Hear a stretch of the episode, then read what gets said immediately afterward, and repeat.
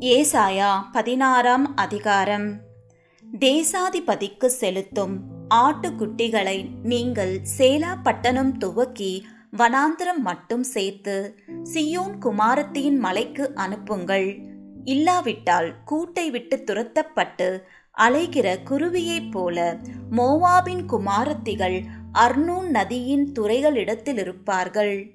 நீ ஆலோசனை பண்ணி நியாயம் செய்து மத்தியானத்திலே உன் நிழலை இரவை போலாக்கி துரத்தப்பட்டவர்களை மறைத்துக்கொள். ஓடி வருகிறவர்களை காட்டிக்கூடாதிரு மோவாபே துரத்திவிடப்பட்ட என் ஜனங்கள் உன்னிடத்தில் தங்கட்டும். சங்கரிக்கிறவனுக்கு தப்ப அவர்களுக்கு அடைக்கலமாயிரு. ஒடுக்குகிறவன் இல்லாதே போவான். சங்கரிப்பு ஒழிந்து போம். மிதிக்கிறவர்கள் தேசத்தில் இராதபடிக்கு அழிந்து போவார்கள். கிருபையினாலே சிங்காசனம் ஸ்தாபிக்கப்படும். நியாயம் விசாரித்து துரிதமாய் நீதி செய்கிற ஒருவர் அதின்மேல் தாவீதின் கூடாரத்திலே நியாயாதிபதியாய் உண்மையோடே வீற்றிருப்பார். மோவாபின் பெருமையையும் அவன் மேட்டிமையையும் அவன் அகங்காரத்தையும் அவன் உக்கிரத்தையும் குறித்து கேட்டோம். அவன் மெத்த பெருமைக்காரன் ஆனாலும் அவன் வீம்பு செல்லாது. ஆகையால் மோவாபியர் ஒருவருக்காக ஒருவர் அலறுவார்கள். எல்லாரும் ஏகமாய் அலறுவார்கள். கிராரே சேத் ஊரின் அஸ்திபாரங்கள் தகர்க்கப்பட்டதே என்று அவைகளுக்காக பெருமூச்சு விடுவார்கள். எஸ்போன் ஊர் வயல்கள் வாடிப்போயின.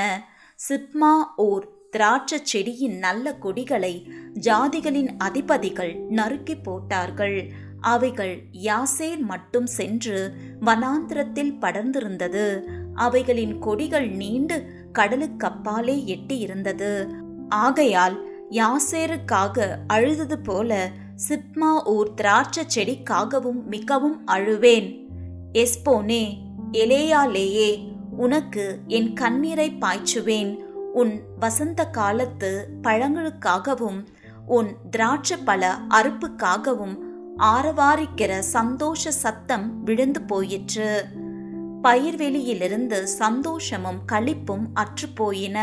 திராட்சை தோட்டங்களில் பாடலும் இல்லை ஆர்ப்பரிப்பும் இல்லை.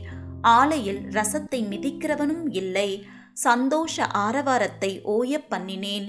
ஆகையால் மோவாபின் நிமித்தம் என் குடல்களும் கிராரேசின் நிமித்தம் என் உள்ளமும் சுரமண்டலத்தைப் போல் துணிக்கிறது. மோவாப் மேடைகளின் மேல் சலித்து போனான் என்று காணப்படும் போது பிரார்த்தனை செய்ய தன் பரிசுத்த ஸ்தானத்திலே பிரவேசிப்பான்.